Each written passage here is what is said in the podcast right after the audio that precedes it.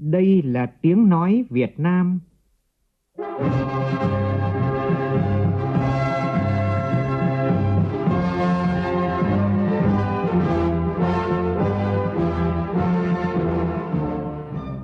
là tiếng nói Việt Nam, phát thanh từ Hà Nội, thủ đô nước Cộng hòa xã hội chủ nghĩa Việt Nam.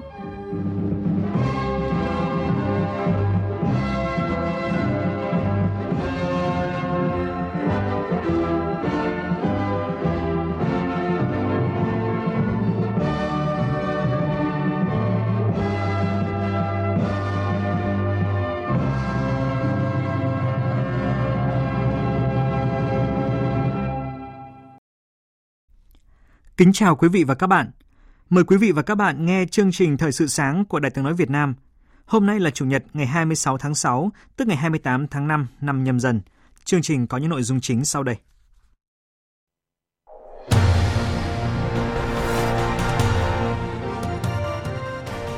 Chủ tịch Quốc hội Vương Đình Huệ và đoàn đại biểu cấp cao Quốc hội nước ta bắt đầu thăm chính thức Hungary.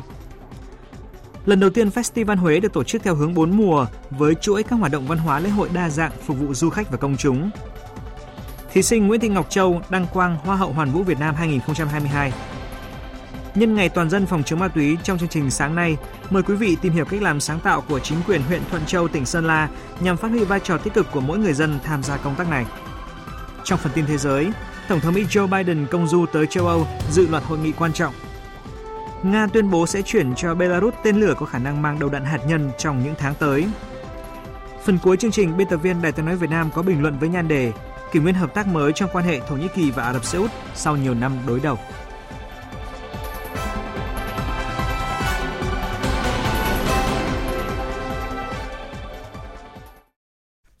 Bây giờ là nội dung chi tiết. Tối qua theo giờ Hà Nội, Chủ tịch Quốc hội Vương Đình Huệ và đoàn đại biểu cấp cao Quốc hội nước ta đã đến sân bay quốc tế Budapest Liszt Ferenc, thủ đô Budapest, bắt đầu thăm chính thức Hungary theo lời mời của Chủ tịch Quốc hội Hungary Queverer Laszlo. Tin của phóng viên Lê Tuyết. Đón đoàn tại sân bay, về phía Hungary có Phó Chủ tịch Quốc hội Istvan Jogov,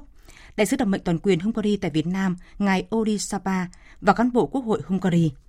Về phía Việt Nam, có đại sứ Việt Nam tại Hungary Nguyễn Thị Bích Thảo và cán bộ nhân viên đại sứ quán cộng đồng người Việt Nam tại đây. Chuyến thăm chính thức Hungary lần này của Chủ tịch Quốc hội Vương Đình Huệ và đoàn đại biểu cấp cao Quốc hội nước ta nhằm thúc đẩy và làm sâu sắc hơn quan hệ đối tác toàn diện giữa Việt Nam và Hungary nói chung và quan hệ hợp tác giữa Quốc hội hai nước nói riêng, mở ra những triển vọng mới trong quan hệ song phương cũng như hợp tác chặt chẽ trên các diễn đàn khu vực và quốc tế trong bối cảnh thế giới nhiều diễn biến phức tạp và khó lường. Trong chuyến thăm lần này, hai bên sẽ ký thỏa thuận hợp tác giữa hai quốc hội cho giai đoạn tiếp theo. Đây là dấu mốc quan trọng nâng tầm hợp tác nghị viện song phương trong giai đoạn mới. Việc ký thỏa thuận hợp tác mới giữa hai quốc hội sẽ góp phần tăng cường quan hệ giữa hai nước. Hai bên sẽ trao đổi đoàn không chỉ ở cấp lãnh đạo quốc hội mà còn ở các cấp ủy ban, các nhóm nghị sĩ hữu nghị, nghị sĩ trẻ và đặc biệt là ban thư ký của Quốc hội Hungary và Quốc hội Việt Nam để cùng nhau trao đổi thông tin, kinh nghiệm lập pháp cũng như phối hợp với nhau trên các diễn đàn quốc tế. Lần đầu tiên trong khuôn khổ chuyến thăm nước ngoài của Chủ tịch Quốc hội, tọa đàm về hợp tác giáo dục sẽ được tổ chức với sự tham gia của các trường đại học hàng đầu, các tập đoàn tổ chức giáo dục của Việt Nam và Hungary nhằm thúc đẩy hợp tác mạnh mẽ trong lĩnh vực giáo dục đào tạo, đặc biệt là đào tạo nguồn nhân lực chất lượng cao, phục vụ công cuộc phát triển và hội nhập quốc tế của Việt Nam trong giai đoạn mới. Thưa quý vị, tối qua tại sân khấu trước lầu Ngũ Phụng Đại Nội Huế, Festival Huế 2022 khai mạc bằng chương trình nghệ thuật đặc sắc ấn tượng – sự kiện cũng đánh dấu bước ngoặt lớn trong việc tổ chức festival theo định hướng bốn mùa với nhiều hoạt động lễ hội đặc sắc nhằm thu hút đông đảo du khách và công chúng. Tin của nhóm phóng viên Vinh Thông và Lê Hiếu tại miền Trung. Với chủ đề di sản văn hóa với hội nhập và phát triển, đêm khai mạc Festival Huế 2022 với các tiết mục nghệ thuật đặc sắc tái hiện thành phố Huế xinh đẹp như một bài thơ đô thị, ngợi ca vùng đất di sản cổ kính có bề dày truyền thống, Trải qua hơn 20 năm, Festival Huế với giá trị thương hiệu của mình đã thực sự là lễ hội văn hóa nghệ thuật có quy mô quốc gia và tầm cỡ quốc tế, có phần giới thiệu tinh hoa văn hóa Huế, quảng bá điểm đến xinh đẹp, an toàn, thân thiện, cố đô Huế, Việt Nam, tạo động lực phát triển kinh tế xã hội của tỉnh Thừa Thiên Huế. Nhằm tiếp tục phát huy thương hiệu Festival Huế,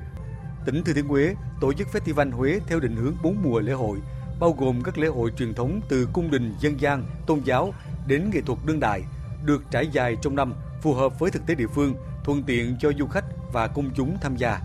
Ông Nguyễn Thanh Bình, Phó Chủ tịch Ủy ban nhân dân tỉnh Thừa Thiên Huế cho biết việc chuyển hướng festival bốn mùa và đến hình các hoạt động tổ chức festival và đặc biệt hướng đến để xây dựng Huế trở thành một thành phố trực thuộc trung ương thì à, toàn bộ những cái chương trình thì chúng tôi kết cấu làm sao để có thể phát huy tốt những cái giá trị và cốt lõi là một cái trung tâm văn hóa du lịch của cả nước để định hướng xây dựng thành phố festival đặc trưng của cả nước.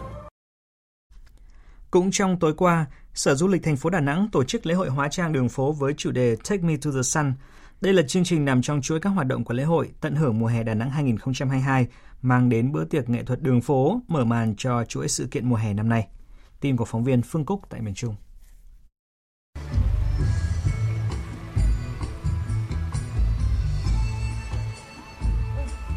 Với chủ đề biểu tượng du lịch Việt Nam, mỗi xe diễu hành là một tác phẩm nghệ thuật thiết kế đặc sắc, trang trí công phu và ấn tượng. Âm nhạc rộn rã cùng với những vũ công dạng ngời trong trang phục lộng lẫy đặc trưng của lễ hội hóa trang đường phố đã mang đến một không khí sôi động vui tươi cho những đêm hè rực rỡ tại Đà Nẵng. Anh Gonzala Navarro, du khách người Italia cho biết. Tôi đã đến đây 2 năm trước, nhưng vì dịch Covid-19 mà tôi đã phải rời khỏi Việt Nam. Bây giờ khi quay trở lại Đà Nẵng, tôi thấy rất mới mẻ, sôi động.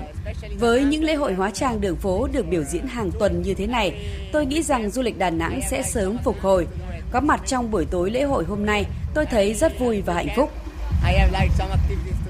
Lễ hội hóa trang đường phố này diễn ra từ 19 giờ 30 phút đến 21 giờ các ngày thứ bảy và chủ nhật hàng tuần từ ngày 25 tháng 6 đến ngày 24 tháng 7.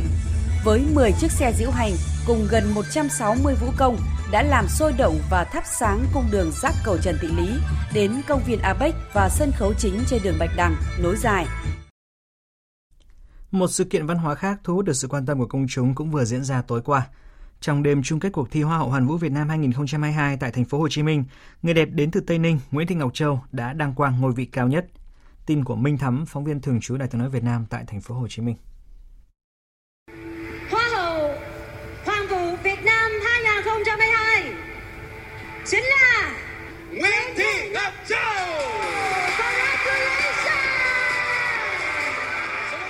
Khép lại đêm chung kết cuộc thi, Hoa hậu Nguyễn Trần Khánh Vân chính thức chuyển giao vương miện và trọng trách cho tân Hoa hậu Nguyễn Thị Ngọc Châu.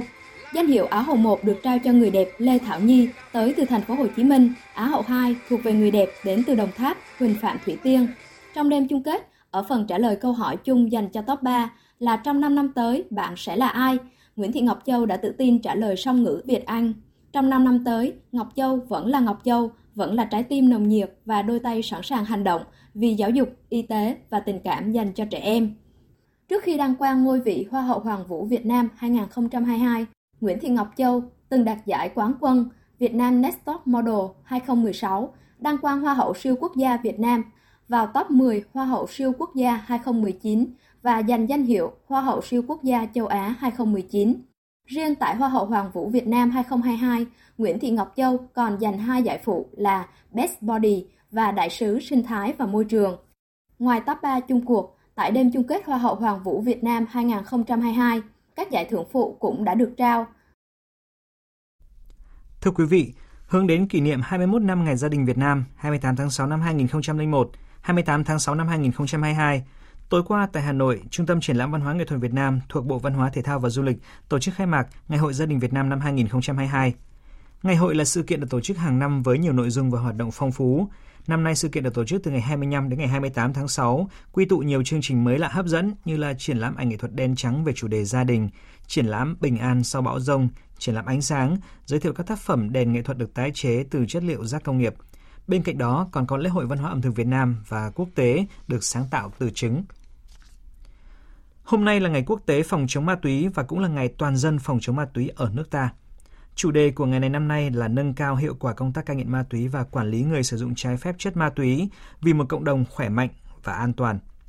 Hướng đến mục tiêu vì một cộng đồng khỏe mạnh và an toàn, thời gian qua, các cấp chính quyền đoàn thể dưới sự lãnh đạo của các cấp ủy đảng và toàn dân cùng đã tiếp tục đồng hành quyết liệt hơn nữa để bảo vệ cuộc sống an toàn của từng người, của từng gia đình và toàn xã hội.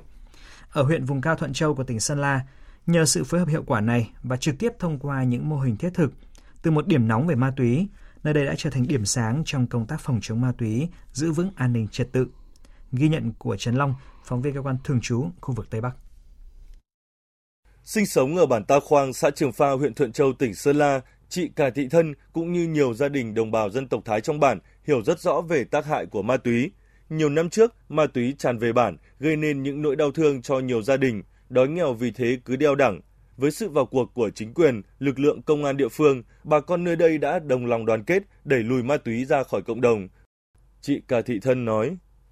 Tôi cũng đã chủ động tích cực phối hợp với cấp ủy chính quyền địa phương và lực lượng công an xã tuyên truyền tới bà con nhân dân và người thân trong gia đình thực hiện tốt chủ trương đường lối chính sách của Đảng, pháp luật của nhà nước, nhất là tránh xa các tệ nạn xã hội, từ đó góp phần giảm thiểu và đẩy lùi tệ nạn xã hội, nhất là tệ nạn xã hội về ma túy. Bên cạnh việc duy trì, nâng cao chất lượng hoạt động của hơn 100 nhóm liên gia tự quản về an ninh trật tự, 100% gia đình, bản, nhà trường, công ty, doanh nghiệp, hợp tác xã ở xã Trường Pha, huyện Thuận Châu đã ký cam kết xây dựng xã điển hình về phong trào toàn dân bảo vệ an ninh Tổ quốc, xây dựng mô hình xã bình yên về an ninh trật tự, không phát sinh tội phạm, tệ nạn xã hội, đồng thời tạo điều kiện giúp đỡ người xa cơ lỡ bước, người nghiện ma túy tái hòa nhập cộng đồng, không kỳ thị xa lánh, không bỏ lại họ phía sau. Từ đầu năm đến nay, các lực lượng chức năng đã phát hiện, bắt giữ 100 vụ, hơn 120 đối tượng phạm tội và vi phạm pháp luật về ma túy. Trong số này có nhiều vụ việc được triệt phá từ nguồn tin tố giác của nhân dân. Thượng tá Nguyễn Đình Khiêm, Phó trưởng Công an huyện Thuận Châu, tỉnh Sơn La cho biết, có được kết quả như vậy, không thể thiếu con mắt, cánh tay kéo dài của lực lượng công an chính là sự giúp đỡ, ủng hộ của quần chúng nhân dân. Dạ, Bác Hồ cũng đã nói rằng đấy, nếu mà nhân dân giúp đỡ chúng ta nhiều thì thành công nhiều, à, giúp đỡ ít thì thành công ít và giúp đỡ hoàn toàn thì thành công hoàn toàn. Có những cái vụ án rồi có những cái vụ việc nếu mà không dựa vào nhân dân và nhân dân không cung cấp thông tin thì chúng tôi sẽ không thể hoàn thành được nhiệm vụ. Kể cả cái công tác là giáo dục cảm hóa các cái đối tượng mãn hạn tù là đối tượng giáo dục tại cộng đồng thì ờ, tại ờ, khu dân cư thì ờ, nhân dân cũng đã giúp đỡ chúng tôi rất là nhiều trong cái công tác tạo điều kiện quản lý giám sát cũng như là tái hòa nhập cộng đồng đối với các đối tượng. Nhiệm vụ đấu tranh phòng chống ma túy được huyện Thuận Châu triển khai phù hợp với đặc điểm từng địa bàn, từng đối tượng, từng dân tộc, đã thu hút được đông đảo quần chúng nhân dân tham gia phát hiện, tố giác tội phạm, từ đó đẩy lùi tệ nạn xã hội, góp phần hoàn thành các mục tiêu phát triển kinh tế xã hội đã đề ra. Theo Trung tâm Dự báo Khí tượng Quốc gia, hôm nay thì nắng nóng có khả năng xảy ra trên diện rộng ở khu vực từ Thanh Hóa đến Thừa Thiên Huế. Khu vực đồng bằng Bắc Bộ và Hòa Bình với nhiệt độ cao nhất phổ biến từ 35 đến 36 độ C, có nơi trên 36 độ C. Nắng nóng xảy ra cục bộ ở vùng núi và trung du Bắc Bộ với nhiệt độ cao nhất khoảng từ 35 đến 36 độ C. Và từ ngày 29 tháng 6, nắng nóng có xu hướng giảm dần ở Bắc Bộ.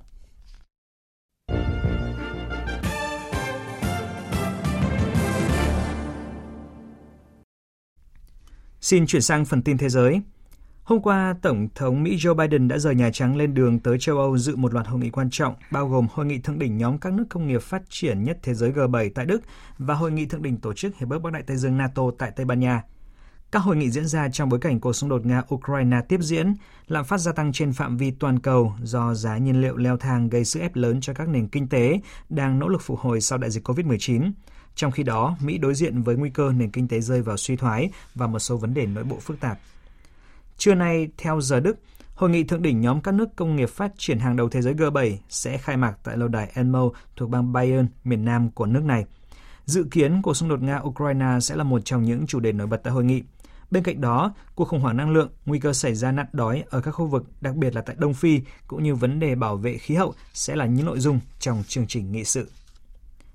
Tổng thống Nga Vladimir Putin vừa tuyên bố nước này sẽ cung cấp hệ thống tên lửa Iskander-M cho Belarus trong vòng vài tháng tới. Đây là loại tên lửa chiến thuật có tầm bắn lên tới 500 km và có thể mang đầu đạn hạt nhân. Trong một tuyên bố được đưa ra khi bắt đầu cuộc gặp với Tổng thống Belarus, ông Alexander Lukashenko tại thành phố Saint Petersburg của Nga, ông Putin nhấn mạnh. Trong những tháng tới, chúng tôi sẽ chuyển cho Belarus các hệ thống tên lửa chiến thuật Iskander-M với đầy đủ các phiên bản như tất cả đều biết. Tên lửa này có thể sử dụng cả tên lửa đạn đạo và tên lửa hành trình, cả ở phiên bản mang đầu đạn thông thường và phiên bản có thể mang đầu đạn hạt nhân. Bên cạnh đó, Nga cũng cam kết nâng cấp các máy bay cường kích Su-25 của Beirut để chúng có thể mang vũ khí hạt nhân. Công đoạn nâng cấp sẽ do các nhà máy chế tạo máy bay của Nga thực hiện đi cùng công tác đào tạo và huấn luyện nhân sự. Kể từ khi Nga tiến hành chiến dịch quân sự đặc biệt tại Ukraine hồi tháng 2 vừa qua, Belarus cũng là mục tiêu của các lệnh trừng phạt của phương Tây do bị cáo buộc hỗ trợ Nga trong chiến dịch này. Liên minh châu Âu và Iran vừa xác nhận các cuộc đàm phán nhằm khôi phục thỏa thuận hạt nhân ký năm 2015 với Iran sẽ được nối lại trong những ngày tới. Phát biểu tại một cuộc họp báo chung sau cuộc gặp với đại diện cấp cao phụ trách chính sách an ninh và đối ngoại của Liên minh châu Âu Joseph Borrell ở thủ đô Tehran, Ngoại trưởng Iran Hossein Amir Abdullahian nhấn mạnh. Chúng tôi tái khẳng định rằng chúng tôi đã sẵn sàng để nối lại các cuộc đàm phán về việc khôi phục lại thỏa thuận hạt nhân trong những ngày tới. Hiện nay, chúng tôi đang nỗ lực giải quyết các vấn đề còn khúc mắc. Chúng tôi bày tỏ hy vọng phía Mỹ cũng sẽ có những bước đi phù hợp để các cuộc đàm phán diễn ra thành công, tiến tới đạt được thỏa thuận và thực hiện các hành động mang tính có trách nhiệm. Ông Abdullahian cũng khẳng định điều quan trọng là Iran nhận được đầy đủ các lợi ích kinh tế của thỏa thuận hạt nhân với tên gọi là Kế hoạch hành động chung toàn diện. Cơ quan kiểm soát dịch bệnh Đài Loan Trung Quốc vừa thông báo ca bệnh nhiễm đậu mùa khỉ đầu tiên tại đây. Đến nay, Đài Loan là nơi thứ ba ở châu Á có ca bệnh đậu mùa khỉ sau Singapore và Hàn Quốc. Bích Thuận, phóng viên Đài tiếng nói Việt Nam thường trú tại Bắc Kinh đưa tin. Truyền thông Trung Quốc dẫn nguồn tin của Trung tâm Kiểm soát và Phòng ngừa Dịch bệnh Đài Loan thông báo về trường hợp đầu tiên xác nhận mắc bệnh đậu mùa khỉ nhập cảnh từ nước ngoài. Đó là một nam thanh niên hơn 20 tuổi sang Đức du học vào tháng riêng năm nay và trở lại Đài Loan vào ngày 16 tháng 6. Hiện bệnh nhân đang được điều trị trong một khu cách ly. 19 người tiếp xúc gần với anh ta chưa có triệu chứng gì và hiện đang phải theo dõi sức khỏe đến 13 tháng 7. Sau khi công bố ca bệnh đậu mùa khỉ đầu tiên, Đài Loan trở thành nơi thứ ba ở châu Á sau Singapore và Hàn Quốc ghi nhận các ca đậu mùa khỉ. Đã có khoảng 50 quốc gia trên thế giới báo cáo gần 3.600 ca bệnh đậu mùa khỉ kể từ khi dịch bùng phát ở Anh hồi giữa tháng 5, trong đó nhiều nhất là châu Âu và châu Mỹ. Đáng chú ý, Tổ chức Y tế Thế giới cách đây 2 ngày khuyến nghị các nước châu Âu không nên hủy bỏ các lễ hội mùa hè do bùng phát bệnh đậu mùa khỉ, mà thay vào đó nên kiểm soát nguy cơ lây lan của căn bệnh này. Tổ chức Y tế Thế giới chỉ đề nghị các nước xác định những sự kiện nào có nguy cơ lây nhiễm căn bệnh nhiều nhất và kêu gọi các nhà tổ chức lễ hội nâng cao nhận thức phòng chống bệnh thông qua các phương tiện truyền thông hiệu quả, phát hiện sớm các ca mắc để ngăn chặn lây nhiễm và bảo vệ những người có nguy cơ lây nhiễm. Bộ Giáo dục Thanh niên và Thể thao Campuchia mới đây ban hành hướng dẫn cấm sử dụng thuốc lá điện tử và các sản phẩm thuốc lá đốt nóng ở cả trường công lập và tư thục trên cả nước. Phóng viên Đài tiếng nói Việt Nam thường trú tại Campuchia đưa tin. Hướng dẫn nêu rõ việc sử dụng thuốc lá điện tử và các sản phẩm thuốc lá đốt nóng ảnh hưởng đến sự phát triển trí não của trẻ em và thanh thiếu niên, bên cạnh đó làm tăng nguy cơ mắc bệnh tim mạch và phổi. Tất cả các hình thức phân phối, lưu thông và quảng bá các sản phẩm này trong và xung quanh khuôn viên của trường đều bị cấm. Những trường hợp vi phạm sẽ bị xử lý nghiêm theo pháp luật. Bên cạnh đó, Bộ Giáo dục Thanh niên và Thể thao cũng đề nghị ban giám hiệu nhà trường phối hợp chặt chẽ với phụ huynh học sinh để thực hiện tốt hướng dẫn mới được ban hành, đồng thời báo cáo các nghi phạm cho cảnh sát và các cơ quan có thẩm quyền. Ngoài ra, Bộ Y tế Campuchia cũng đưa ra thông báo cho biết đã chứng minh một cách khoa học rằng việc sử dụng thuốc lá điện tử hoặc thuốc lá đốt nóng đều gây ra các vấn đề sức khỏe nghiêm trọng gây nghiện, tổn thương tim và phổi, thậm chí dẫn đến tử vong. Sử dụng thuốc lá điện tử và các sản phẩm thuốc lá đốt nóng cũng nguy hiểm như hút thuốc lá thông thường vì các hóa chất và nicotine được hấp thụ vào cơ thể và não bộ của người dùng. Và tiếp ngay sau đây chúng tôi xin chuyển đến quý vị một số thông tin thể thao.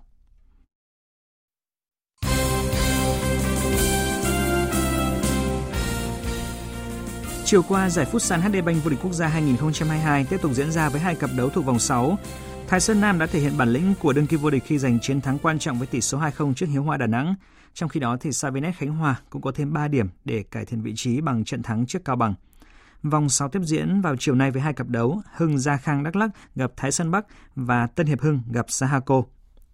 Sau hơn 2 tháng tạm dừng để nhường chỗ cho SEA Games 31 và vòng chung kết U23 châu Á, mùa giải chuyên nghiệp 2022 đã chính thức trở lại. Ba trận đấu tại vòng 4 giải hạng nhất quốc gia 2022 đã diễn ra vào chiều qua.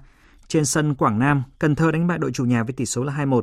Trong một diễn biến khác, Khánh Hòa thắng đội khách Long An với tỷ số 2-0, qua đó duy trì khoảng cách 3 điểm với Bà Rịa Vũng Tàu, đội đầu bảng cũng vừa thắng Phú Thọ là 1-0. Vòng 4 của giải hạng nhất tiếp diễn vào chiều nay với ba cặp đấu là Đắk Lắk gặp Huế, Bình Phước gặp Phú Đồng và Phô Hiến gặp Công an Nhân dân.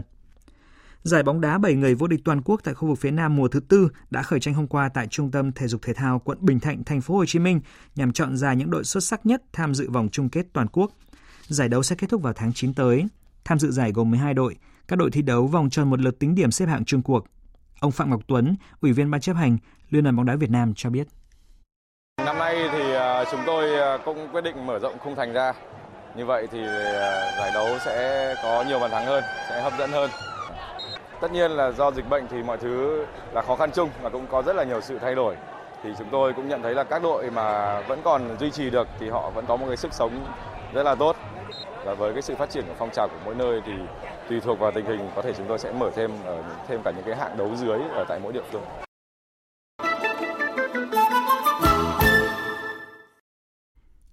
Thưa quý vị, thưa các bạn,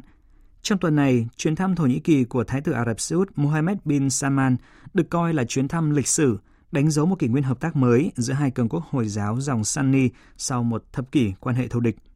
Đây là chuyến thăm đầu tiên của nhà lãnh đạo Ả Rập Xê Út đến Thổ Nhĩ Kỳ kể từ khi xảy ra vụ sát hại nhà báo Khashoggi hồi năm 2018 tại lãnh sự quán Ả Rập Xê Út ở thành phố Istanbul của Thổ Nhĩ Kỳ. Biên tập viên Quỳnh Hoa có bài nhận định.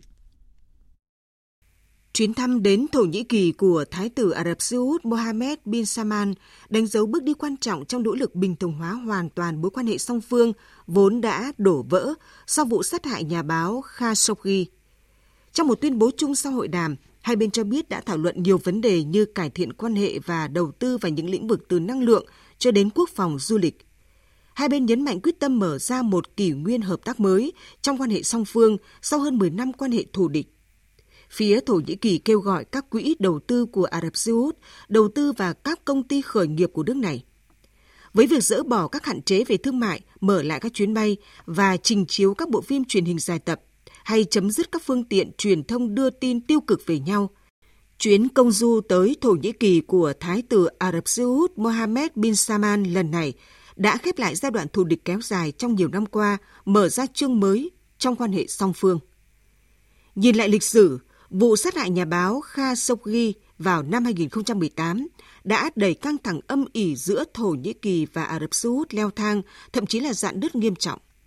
Thời điểm đó, các nhà chức trách Thổ Nhĩ Kỳ cho rằng Ả Rập Xê Út liên quan đến vụ sát hại nhà báo và đã bắt giữ một số quan chức cấp cao của Ả Rập Xê Út.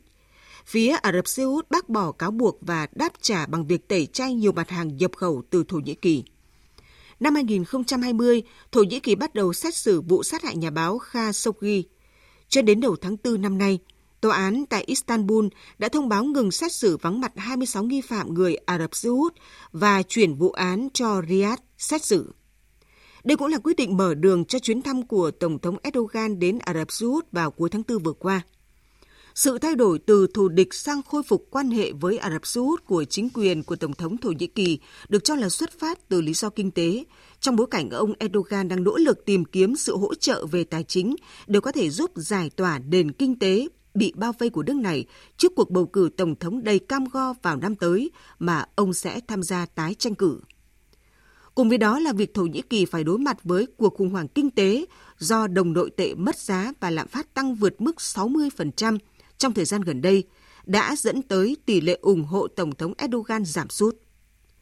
Nguồn dự trữ nhà nước cạn kiệt khiến nhà lãnh đạo Thổ Nhĩ Kỳ không đủ khả năng để duy trì lập trường thù địch đối với các quốc gia vùng vịnh giàu có nhờ dầu mỏ.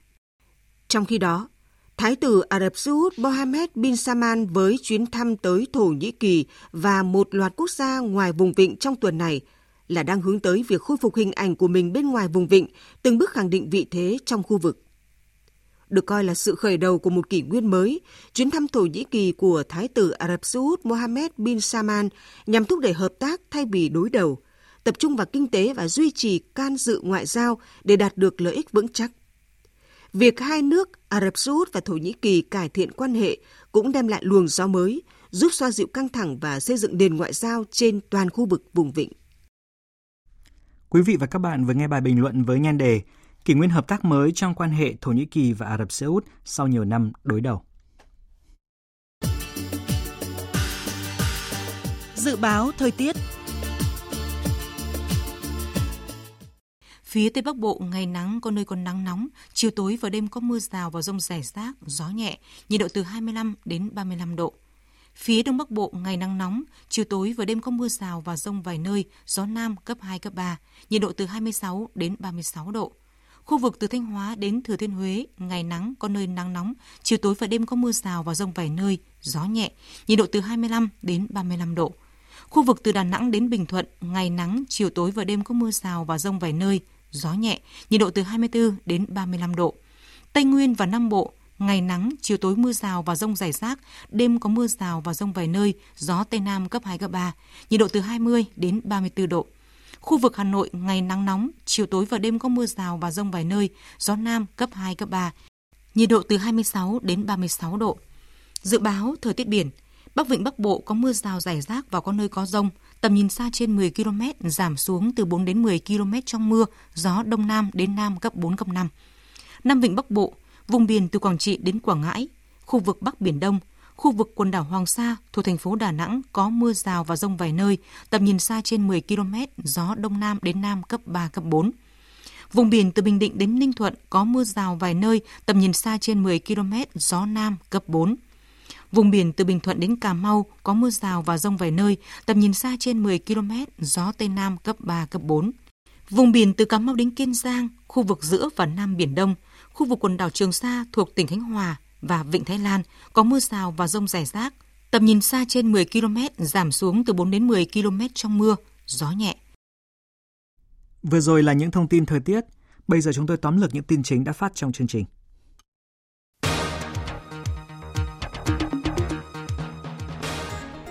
Lần đầu tiên trong khuôn khổ chuyến thăm nước ngoài của Chủ tịch Quốc hội, tọa đàm về hợp tác giáo dục sẽ được tổ chức với sự tham gia của các trường đại học hàng đầu, các tập đoàn tổ chức giáo dục của Việt Nam và Hungary nhằm thúc đẩy hợp tác mạnh mẽ trong lĩnh vực giáo dục đào tạo, đặc biệt là đào tạo nguồn nhân lực chất lượng cao, phục vụ công cuộc phát triển và hội nhập quốc tế của Việt Nam trong giai đoạn mới. Festival Huế cùng nhiều sự kiện đặc sắc khác được giới thiệu đến công chúng, đánh dấu bước phục hồi mạnh mẽ của du lịch Việt Nam – từ nay đến cuối năm, các địa phương trong cả nước sẽ tiếp tục tập trung đầu tư phát triển làm mới các dòng sản phẩm du lịch chủ đạo, hướng đến mục tiêu thu hút trên 5 triệu lượt khách quốc tế, phục vụ 60 triệu lượt khách nội địa. Tổng thống Nga Vladimir Putin tuyên bố nước này sẽ chuyển cho Belarus các tên lửa có khả năng mang đầu đạn hạt nhân trong những tháng tới. Hiện Belarus cũng là mục tiêu của các lệnh trừng phạt của phương Tây sau khi Nga tiến hành chiến dịch quân sự đặc biệt tại Ukraine hồi tháng 2 năm nay. Belarus bị phương Tây cáo buộc hỗ trợ Moscow trong chiến dịch này.